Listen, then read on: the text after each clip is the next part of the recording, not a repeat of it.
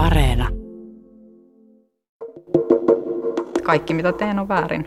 Jos käyn juoksemassa se on väärin, koska minun pitäisi olla töissä ja jos olen töissä, niin minun pitäisi olla perheen kanssa ja jos, jos tota noin, niin siivoa, niin se on väärin, koska pitäisi palkata siivoja ja jos en käy ruokakaupassa, niin sekin on väärin ja, ja niin kyllä siellä tiedetään kertoa, että jokainen elämänvalinta ja jokainen valinta, minkä, minkä nainen tekee, niin on väärin, koska aina pitäisi olla eri paikassa ja tehdä jotain muuta ja aina on väärässä, aina on vääränlainen.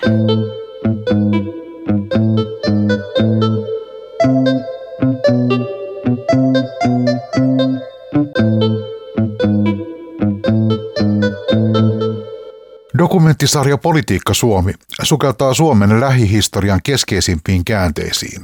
Pääroolissa ovat poliitikot. Kymmenosainen dokumenttisarja on nähtävissä Yle Areenassa. Nämä audiohenkilökuvat on koostettu Politiikka Suomen haastatteluista.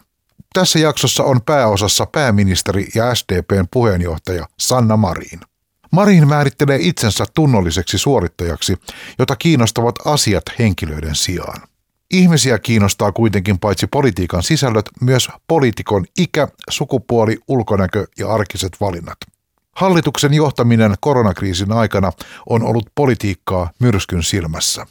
Sanna Marinin johtajuudesta laajempi yleisö sai ensimmäisen kerran kunnon näytteen vuonna 2016, kun Tampereen kaupunginvaltuuston puheenjohtajana toiminut Marin piti maraton mittaan venyneet ratikkakeskustelut rautaisella otteella raiteellaan. Politiikka Suomea varten Sanna Marinia haastatteli Pekka Laine. Se tarkoittaa sitä, että isä ja äiti menee konkurssiin, te ette enää saa leluja, ettekä saa jouluna lahjoja, ettekä pääse matkalle. Niin silloin ne lapset eivät varmasti sitä ratikkaa haluaisi. Onko nyt todella niin, että valtuutettu Kaleva on edelleen pyytänyt puheenvuorot? Edellisessä puheenvuorossa käytiin jo läpi ilmeisesti lehden kommentti. Mä muistan hyvin nämä ratikkavaltuustot. Me käsiteltiin raitio ja hanketta kahdessa eri valtuuston kokouksessa ja todella keskustelu jatkui tuntikaupalla ja, ja edelleen tuntikaupalla. Ja, ja kyllä tietenkin niin kuin puheenjohtajan tehtävä, valtuuston puheenjohtajan tehtävä on, on varmistaa kaksi asiaa. Se, että ensinnäkin tärkein on se, että demokratia toteutuu, että valtuutetut saavat käyttää puheoikeuttansa ja saavat tehdä ne esitykset, mitkä he haluavat tehdä niin, että demokratia toteutuu, se on tärkein. Ja toinen asia on pitää valtuusto kurissa ja ruodussa niin, että keskustelu kuitenkin pysyy asiassa ja menee eteenpäin ja päätöksiäkin saadaan tehtyä niin, että se ensimmäinen asia, eli se demokratia toteutuu. Mitä tuossa tilanteessa esimerkiksi maltin säilyttäminen? No mä oon ihmisenä sellainen, että silloin kun asiat menevät kaoottiseksi, niin itse muutun rauhallisemmaksi. Että kyllä on aika tiukka, mutta, mutta yleensä pysyn aika rauhallisena ja myös näissä tehtävissä pääministerinä olen saanut tätä rauhallisuutta harjoittaa, kun on ollut kriisiä ja, ja vaikeita paikkoja johdettavana ja hoidettavana, niin kyllä siitä on hyötyä, että on pitkä pinna. Ja ihmisillä on tietenkin erilaisia mielipiteitä ja ajatuksia siitä, että mikä on hyvä ja mikä on huonoa. Ja, ja tämä oli merkittävä hanke Tampereelle. Ja nyt tällä hetkellä siellä ratikat kulkee ja kaupunkikuva näyttää tosi hienolta ja sanoisin, että varmasti valtaosa tamperelaisista, ellei peräti siellä 90 prosentin tienoilla, niin on tosi tyytyväisiä siitä, että, että meillä on ratikka ja kaupunki kehittyy. Mutta kyllä se oli niin kuin tiukka vääntö ja, ja tiukka paikka ja herätti paljon tunteita. Kyllä mä olen sama henkilö yhä edelleen. Kyllä toi Sanna Marin tulee sieltä esille tarpeen vaatiessa, mutta, mutta mä oon ihmisenä sellainen, että mä pyrin kyllä ennemmin sovittelemaan. Mä pyrin sovittelemaan, hakemaan yhteisiä ratkaisuja neuvottelemalla ja mä en hae konfliktia. Mä en pidä, pidä siitä, että hakemalla haetaan konfliktia. Aina pitää pyrkiä löytämään konsensusta, jos se on mahdollista, tai ainakin kompromisseja, jos konsensuksen hakeminen ei ole mahdollista, mieluummin neuvottelemalla ja mieluummin hyvällä, mutta sitten jos se ei onnistu se tie, että se, se tulee niin kuin määränpäähänsä, niin kyllä musta sitten löytyy semmoinen aika tiukka luonne, joka, joka sitten pistää halkipoikkipinoa näin nyt tehdään, jos on tarpeen. No mua ei kyllä hirveän helposti löydä raivoamasta, että et, niin kuin hyvin harvoin olisin niin tunteideni vallassa, että ihan, ihan raivoaisin tai raivostuisin. Varmasti jotakin yksittäisiä kertoja niistäkin on. Äh, kyllä mä voin hermostua ja, ja on tiettyjä asioita, mistä mä en pidä. Esimerkiksi tähän työhön liittyvä jatkuva kuvaaminen, siis valokuvaaminen. Se on semmoinen, mikä, mikä mua rasittaa, koska tuntuu, että joka päivä otetaan sata ja yksi valokuvaa ja, ja se on semmoinen, että siitä mä en pidä. Se mun pinna alkaa olla aika kireällä valokuva, tota noin, valokuvauksen kanssa. Mun äiti on kasvattanut mua sillä tavalla, että, että jos mä en ole uskaltanut tehdä jotain tai oikein halunnutkaan tehdä jotain, niin se on aina vähän kannustanut ja tuuppinut eteenpäin.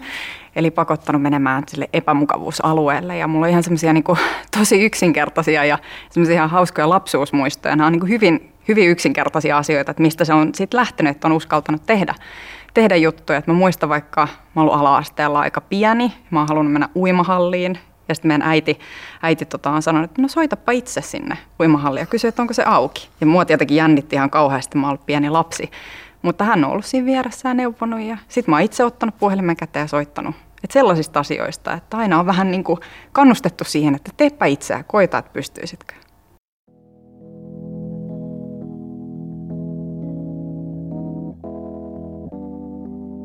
Varmaan halu muuttaa maailmaa. Senhän takia monet meistä lähtee politiikkaan mukaan, että haluaa vaikuttaa. Mulle erityisesti ihmisoikeuskysymykset, tasa-arvoon liittyvät kysymykset, ilmasto- ja ympäristöasiat oli tosi tärkeitä ja itse koin silloin parikymppisenä, kun lähdin mukaan politiikkaan, että näitä asioita ei ajeta tarpeeksi voimakkaasti ja puolueet ja, ja sen aikaiset poliitikot eivät selkeästi tunne niihin sellaista paloa, että, että ne asiat muuttuisi tarpeeksi nopeasti muun muassa seksuaali- ja sukupuolivähemmistöihin liittyvät kysymykset oli itselleni tärkeitä ihan oman perhetaustanikin takia. Mä oon sateenkaariperheessä kasvanut ja, ja ihmisoikeuksien toteutuminen on mulle tosi tärkeä asia.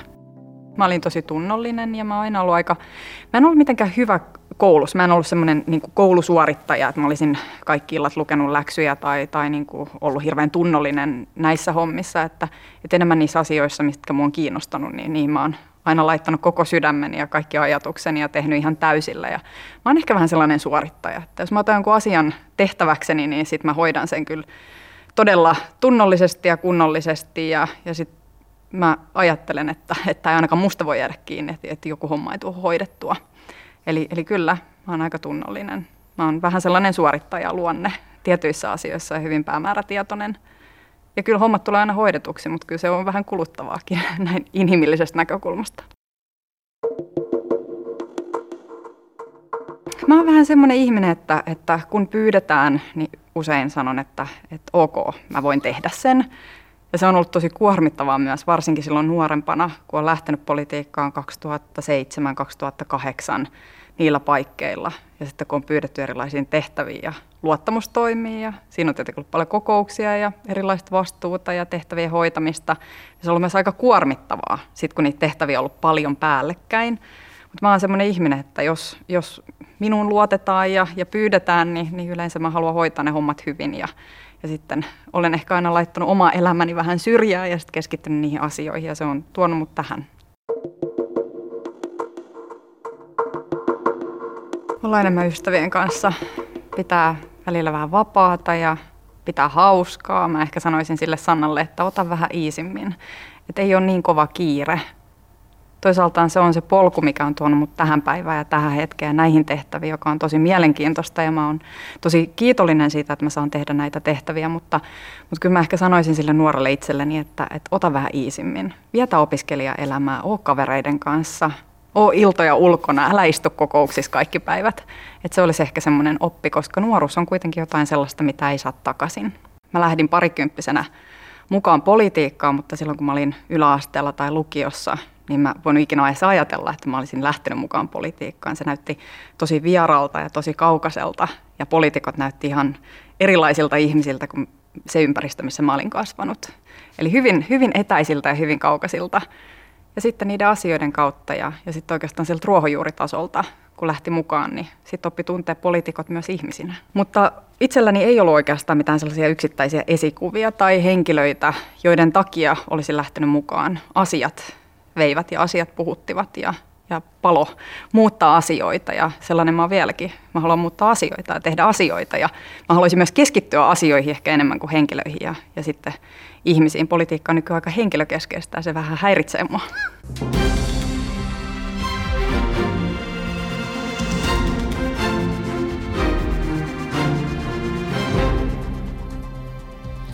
Hallitus kaatui luottamuspulaan. Pääministeri Antti Rinne jätti eronpyynnön presidentti Niinistölle. Sanna Marin ja Antti Lindman ovat vahvimmat ehdokkaat uudeksi pääministeriksi. Eduskunnan ulkoasiainvaliokunta tyytyi ulkoministeri Haaviston toimintaan Syyrian al-Holin leirin kotiutus, kotiutusselvityksissä. Ja sää lauhtuu. Huomenna on lämpöasteita lähes koko maassa. No se oli hyvin nopea tilanne ja se, se prosessi oli monellakin tavalla surullinen ja, ja ehkä kaoottinenkin.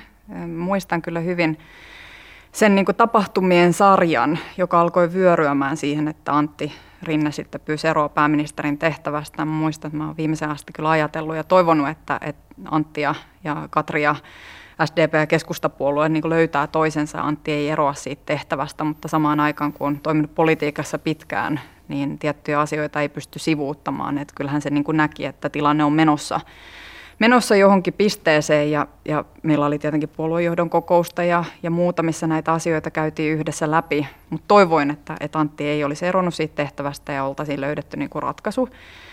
Ja samaan aikaan kävin tietenkin sitä painia puolueen ensimmäisenä varapuheenjohtajana, varapuheenjohtajana istuvana ministerinä, että jos Antti eroaa, niin mi, mitä sitten itse teen, että, että tätä niin kuin laivaa ei voi jättää seilaamaan ilman kapteenia kauhean pitkäksi aikaa, että, että sitten pitää niin olla homma hanskassa. Ja että aika monet tilanteet politiikassa on sellaisia, että, että pitää tavallaan niin kuin sivuuttaa itsensä omat tunteensa ja ehkä niin kuin omien läheistenkin tunteet ja vähän ottaa lintuperspektiiviä ja katsoa myös sitä tilannetta, joka pitää saada hallintaan aika nopeasti. Ja siinä, siinä niin kuin kamppailin ja tein sitä omaa pohdintaa ja päätin sitten, että on käytettävissä pääministeriksi, jos puoluevaltuusto mut siihen valitsee. Ja sitten siinä oli semmoinen niin tosi tiukka viikon mittainen kampanja, ja sitten muistan sen valinna, valintapäivän, mulla oli tosi rauhallinen olo. Mä olin niin kuin tehnyt sen oman sisäisen painini siihen mennessä ja mulla oli tosi rauhallinen olo sen koko päivän. Ja, ja meillä oli ollut sellainen porukka, jotka sitä kampanjaa teki.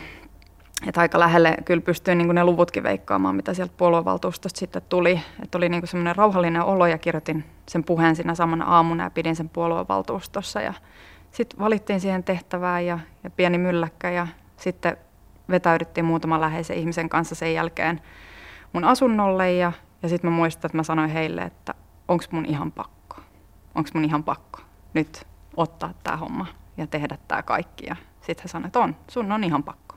Nyt vaan hoidat hommat. Sä sanoit sisäinen paini. Mi- mistä painittiin? Mistä se ottelu käytiin? Mitkä ne oli ne asiat, jotka sun sisällä myllersi?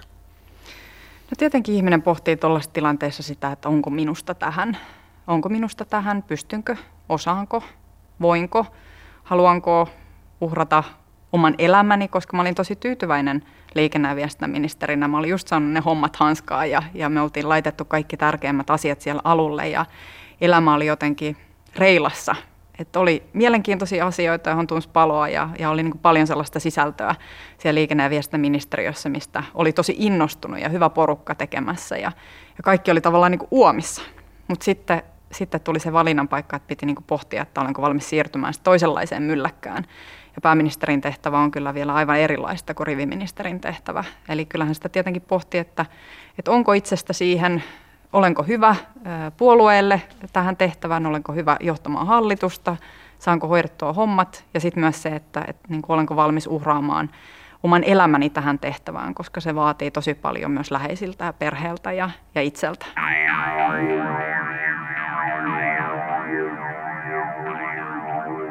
En mä tiedä pelkoa, ehkä ei pelkoa, mutta, mutta ehkä semmoista niin kuin todellisuus iski, että, että nyt, se on, nyt se on tässä. Nyt, nyt tämä ei enää ole kampanja. On eri asia pyrkiä johonkin ja, ja niin kuin olla osa kampanjaa. Poliitikot joutuu käymään vaaleja ja me ollaan niin kuin aina tietynlaisessa kampanjassa mukana. Ja sitten se hetki, kun kampanja on päättynyt ja tulee valituksi, niin se on vielä sitten ihan omanlaisensa hetki. Ja sitten se niin kuin iskee, että nyt, nyt tämä asia on tässä ja, ja nyt se pitää vaan hoitaa. Mutta mua auttaa se, että työt, työt tulevat syliin. Eli, eli sitten kun saa keskittyä asioihin, niin sitten kaikki helpottuu. Ja meille tuli heti silloin isoja asioita. Alholin tilanne, hallituksen neuvottelut siihen ja sen ratkaisun löytäminen. Ja, ja sitten heti tammikuusta tuli paljon isoja asioita, hoitajamitoituksen neuvottelut ja meillä oli semmoinen ilmastokokous tulossa ja se valmistelu ja, ja tiukkoja neuvotteluita viisikon kanssa, niin sitten kun työt tulevat syliin, niin sitten ainakin itse koen aina sellaista helpotusta, koska asiat kiehtovat minua ja, ja asioiden ratkaisu.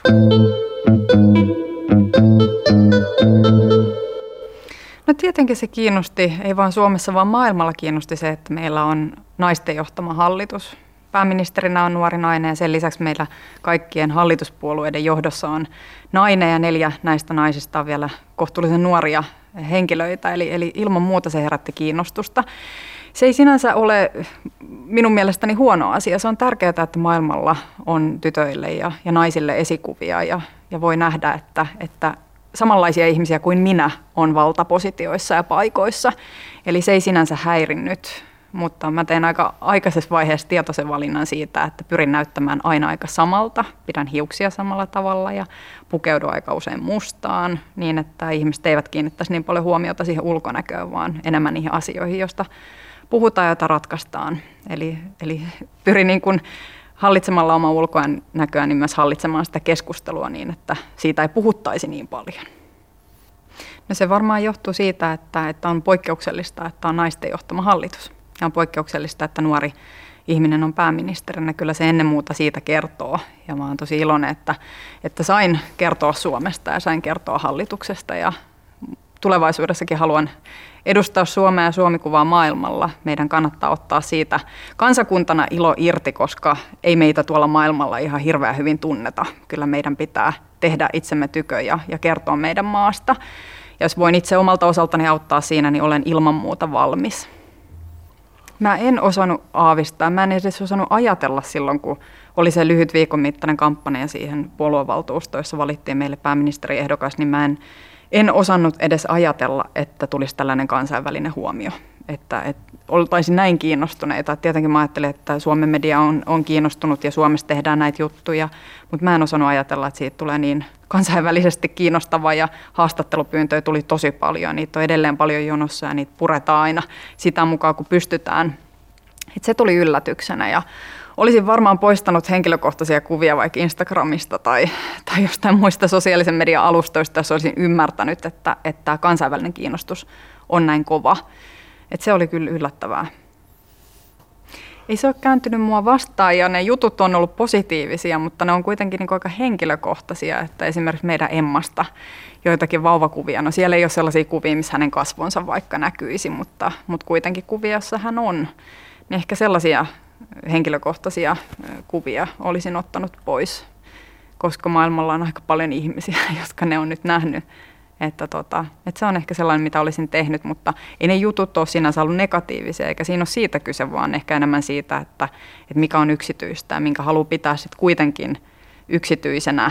Ja sitten on vielä niin ihan eri asia, että onko se suomalaisen yleisön silmissä, että se on, tämä kansakunta on kuitenkin tietyn kokoinen vai onko se sitten niin valtava määrä ihmisiä tuolla maailmalla.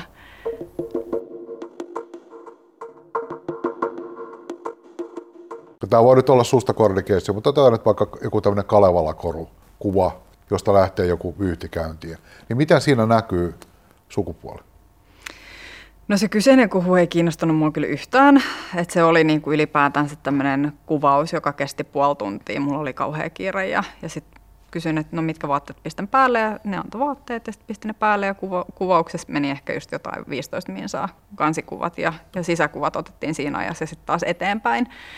Et niin kuin en jaksanut keskittyä siihen koko, koko pieneen kohuun yhtään. Et, et mun mielestä oli, oli kiva, että ihmiset niin kuin sitten lähti puolustamaan ja, ja ajatteli, että tämä on ihan hölmö juttu, että tällaisesta niin kuin edes kohutaan. Että se oli siinä hyvää.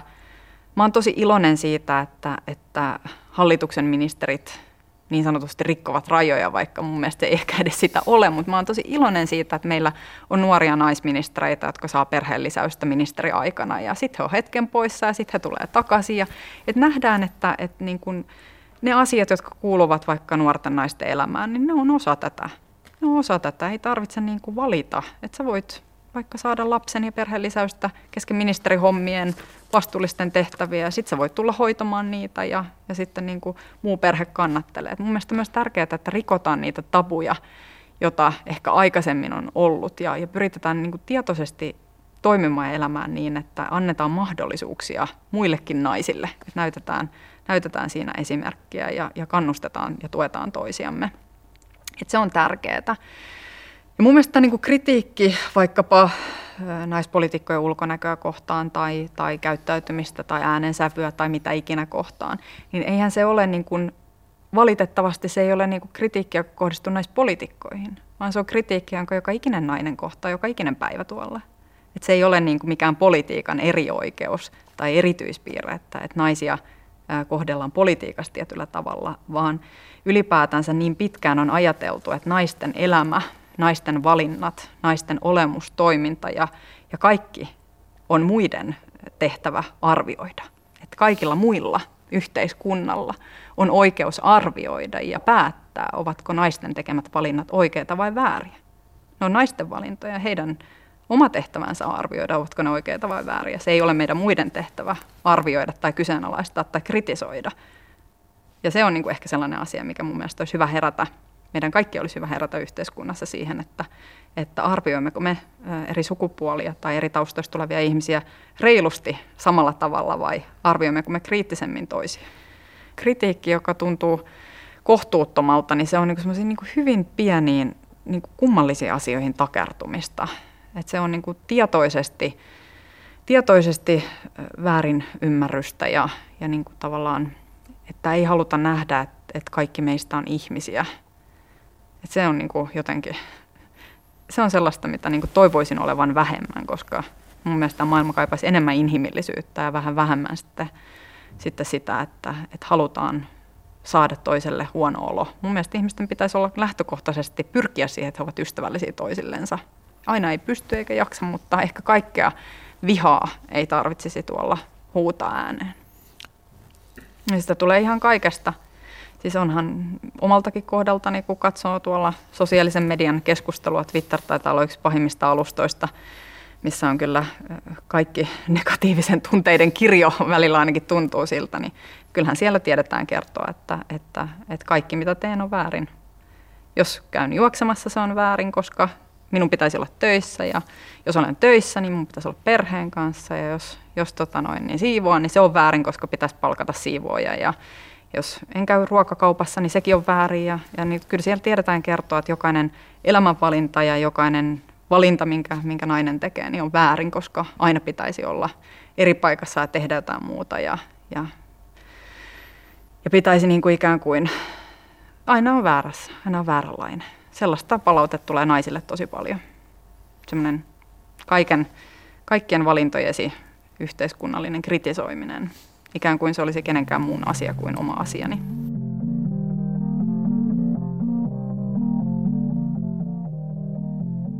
Jotenkin varsinkin median edustajilla tuntuu olevan sellainen käsitys, että, että kaikki, joka ikinen sosiaalisen median postaus, Instagram-kuva tai mitä ikinä, niin on osa jotain suurempaa tarinaa tuolla elää semmoinen niin kuin käsitys siitä, että me poliitikot, että meillä olisi koko aika joku tämmöinen master plan siitä, että minkälainen imago me halutaan itsellemme luoda tai rakentaa, tai millaisia me halutaan olla, tai millaista mielikuvaa me halutaan välittää. Kun todellisuudessa tällaista niin kuin mitään isoa tarinaa tai kuvaa ei ole. Ne, ne on niin kuin arkisia hetkiä, mitä sinne laitetaan. Välillä siellä on kuva siitä, että on hallituksen neuvottelu ja sitten siitä on kuva ja, ja sitten on tiedotustilaisuudesta kuva ja sitten on tapaamisesta kuvia. Sitten välillä siellä on joku kuva siitä, kun on käynyt vaikka kävelyllä jonkun kaverin kanssa. Et ne on niitä erilaisia puolia ihmisestä. Ei, ei niinku elämä ole mitään jatkuvaa imagon rakennusta. Et elämä on elämää. Ja sitten se, mitä tuolta sosiaalisesta mediasta näkyy ainakin mun tileiltä, niin kyllä se on, niinku, se on sitä elämää. Se on niitä päivittäisiä kohtaamisia hetkiä. Ei se ole mitään niinku, tietoisesti rakennettavaa tarinaa, mitä tässä yritetään tehdä. Siellä on niin kuin erilaisia ulottuvuuksia itsestä. Siellä on ihmiset. Ihmiset ovat sosiaalisessa mediassa. Se on yksi alusta, mitä käytetään viestintään ja, ja kommunikoimiseen. Et välillä siellä on enemmän asia-asiaa, välillä siellä on vähän rennompaa asiaa. Ei siinä ole mitään sen, sen suurempaa suunnitelmaa. Mm. Mä tein jonkun verran spontaanisti asioita, nykyään vähemmän. Se on ainakin opittu, että Twitterissä ei, ei ymmärretä huumoria tai sarkasmia tai ironiaa yhtään. Eli, eli se on niin kuin ainakin opittu kantapään kautta, että Twitterissä pitää aina olla tosikko. Että siellä pitää niin kuin olla tosi tosikko, koska kaikki haluavat ymmärtää väärin. Ehkä Instagramin puolella enemmän voi olla, olla myös vähän rennompi, että siellä ihmiset eivät ole ihan niin ilkeitä kuin Twitterissä. Ja, ja sitten Facebookia käytän aika semmoiseen niin perinteiseen asioiden postaukseen, ehkä enemmän myös puolueiden, puolueen asioiden postaukseen. Eli, eli sinne laitan myös paljon niin puolueeseen liittyvää tavaraa. Valmiuslaki on tarkoitettu erittäin vakaviin poikkeusoloihin ja käytännössä se tarkoittaa sitä, että viranomaiset voivat puuttua muun muassa ihmisten liikkumiseen. Ja sitä hallitus haluakin rajoittaa. Kansanterveyden ja terveysturvallisuuden vuoksi aloitetaan valmistelu Suomen rajojen sulkemiseksi pikaisella aikataululla kansainvälisiä velvoitteita noudattaen. Ja silloin alussa, kun tämä kriisi vyöryi meidän päälle ja, ja tartuntaluvut lähti nousuun ja piti tehdä tosi nopeasti päätöksiä, jotka oli ennen näkemättömiä tilanteessa, joka oli ennen näkemätön ja, ja oikein ei ollut varmaa tietoa mistään ja silti piti tehdä ratkaisuja. Et silloin oli niin kuin erilaista herätä aamulla ja silloin ajattelin kriisi alkuaikoina, kun heräsin aamulla sen pienen hetken, tiedät, kun herää ja, ja vielä ei niin kuin ymmärrä, että missä on. Ja sitten kun se iskee tajuntaan, että mikä tilanne on, niin ajattelin joka aamu, että tämä ei voi olla totta, että tämä ei voi olla totta. Mutta tietenkin sitten kriisissäkin tulee erilaisia vaiheita, sitten siihen tottuu ja, ja sitten sitä niin kuin alkaa hoitaa eri lailla. Ja syksy oli erilainen kuin, kuin se 2020 kevät ja 2021 kevät on ollut erilainen ja 2021 kesä on ollut erilainen. Että kyllähän tähän niin kuin mahtuu erilaisia vaiheita ja erilaisia haasteita ja erilaisia tilanteita. Mutta mun aamuni on aika rutiininomainen herään ja juon tosi paljon kahvia, pistän itteni aina kuntoon, koska puhuttiin sitä valokuvaamisesta, joka on, joka on jatkuvaa, päivittäistä ja, ja kaikkia tuntuu kiinnostamaan se, että miltä koko aika näyttää, niin pitää laittaa se tavallaan semmoinen uniformu päälle joka päivä, että meikkaa ja laittaa hiukset ja, ja sitten ne samat vaatteet lähestulkoon joka päivä ja sitten uniformu kasassa ja juotu monta kuppia kahvia, niin sitten jaksaa taas koko päivän painaa yöhön asti. Mä oon ehkä ihmisenä sellainen, että mulla on niinku kyky irrottautua tunnetasolla niistä tilanteista. Että silloin kun kaikki vyöryi päälle, niin se oli oikeastaan se aamuhetki, kun ajattelin, että tämä ei voi pitää paikkansa, on tuntu niin kuin joltain. Mutta sitten mä pystyn niin kuin aika hyvin irrottamaan itseni ja omat tunteeni niistä tilanteista. Ja se auttaa, kun pitää olla kuitenkin aika rauhallinen, kun johtaa hallituksen neuvotteluita ja monimutkaisia asioita ja saada niin kuin pakettiin. Niin se auttaa, että ei niin tunteella siinä itse mukana myös niissä tiedotustilaisuuksissa, niin mä, mä ajattelin, että, että ihmisten pitää nähdä rauhallinen pääministeri, jolla on niin kuin homma hanskassa ja, ja niin kuin, että asiat ovat vakavia, mutta nämä hoidetaan ja, ja niin kuin, että tilanne on vakava, mutta, mutta meillä ei ole hätää. Että ihmistä ansaitsi nähdä, nähdä mun mielestä sellaisen henkilön, joka, joka ei niin kuin ole itse tunteella läsnä siinä tilanteessa, vaan pyrkii olemaan aika rauhallinen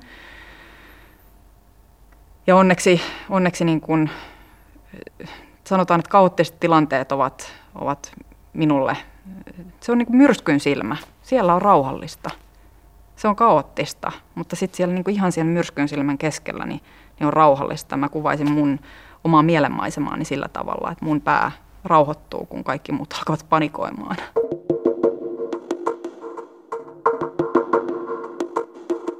Oli lamaantumista, koska tilanne oli niin uusi, se oli niin poikkeuksellinen, ei ollut mitään prosessikaaviota, että näin, näin tehdään ja näin toimitaan. Ja, ja tässä on niin kuin kaikki tieto asiasta, joka on niin kuin valmiiksi pureskeltu analysoitu, että sellaista ei ollut. Piti tehdä ratkaisuja, jotka oli tosi vaikeita, joita ei oltu aikaisemmin tehty tilanteessa, jossa varmaa tietoa oli tosi vähän. Mutta meidän tehtävämme poliittisina toimijoina ja johtajina oli tietenkin niin kuin myös työntää sitä koneistoa eteenpäin. Että kyllä niin kuin mä havaitsin, että oli lamaantumista virkakunnassa, oli lamaantumista poliittisessa koneistossa. Ja sitten piti vaan niin kuin kerätä ne langanpätkät kasaan ja huolehtia siitä, että prosessin eri osat toimivat. Poliittinen prosessi, eduskunta, ryhmät kasaan ja, ja tota noin, niin yhteistä tahtoa ja kaikki keskeiset instituutiot mukaan ja sitten se virkakoneisto niin kuin tekemään sen työtä ja, ja sitten sitäkin piti työntää aika paljon eteenpäin, koska ne päätökset vaati rohkeutta. Että ei siellä välttämättä myöskään ollut sellaista aloitteellisuutta ainakaan siinä ihan alkuvaiheessa kriisiä, että, että oltaisiin lähdetty meille päättäjille keräämään ratkaisuehdotuksia, vaan kyllä me jouduttiin niin myös työntämään sitä konetta aika paljon eteenpäin, koska se tilanne oli niin vaativa ja haastava. Mutta onneksi oli myös muita ihmisiä siinä ympärillä, jotka teki tosi paljon duunia. Keskeisiä ministereitä, viisikon jäseniä, kenen kanssa yhdessä näitä asioita tehtiin. Ja, ja kyllä se auttoi, että oli niitä muita ihmisiä siinä ympärillä. Vaikka tuntuu pahalta, niin, niin puskee vaan sen läpi, niin kyllä niin kuin asiat sit myöhemmin sutviutuvat. Ja, ja kyllä ne myös helpottavat ja tilanteet helpottaa. Et, et politiikasta tulee aika paljon itse sellaisia hetkiä, kun tuntuu, että mä en enää jaksa. Että mä en, et tuntuu, että en jaksa, en pysty, en halua, onko mun pakko tehdä tämä. Ja sitten se on vaan semmoinen asia, mistä pitää puskea läpi. Ja kyllä, se pitää tehdä.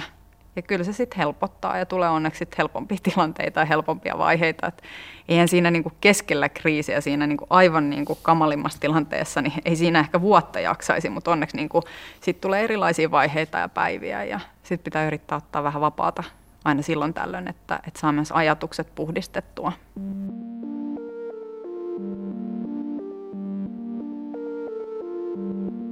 Me ollaan tässä haastateltu useita entisiä pääministereitä ja eri sanoin, hieman eri vinkkelistä tulee esiin se, että tuossa asemassa on jotain erityistä, joka liittyy myös suomalaiseen järjestelmään. Se on viimeinen pöytä. Tässä ei ole nyt enää ketään, jonne, jonne mä voisin sysätä tämän asian. Kyllä, ja se on juuri se, mistä mä itse pidän.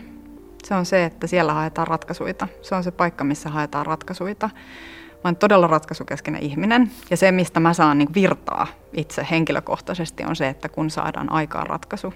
Vaikka se olisi just sellainen, mitä itse haluaa, kun saadaan hoidettua asioita, kun saadaan tehtyä, niin se on semmoinen, mistä mä koen niin kuin suurta iloa ja mä saan virtaa ja energiaa ja mä koen, niin kuin, että tämä on juuri se, minkä takia teen tätä. Ja sen takia se on kyllä, tämä on paikka, missä, missä haetaan ratkaisuja ja tämä on se viimeinen pöytä, että kyllä mä ymmärrän ja näen, näen niin kuin hyvin tämän tämän puolen. Sen takia mä pidän myös Eurooppa-neuvoston kokouksista, koska siellä on päämiehet. Se on se paikka, missä ratkaistaan asioita. Siellä on tosi vaikeita asioita ja tosi vaikeita ja pitkiä neuvotteluita, mutta jokainen, joka siellä on, tietää, että tämä on se paikka, missä se ratkaisu löytyy. Tai sitten sitä ei löydy ollenkaan.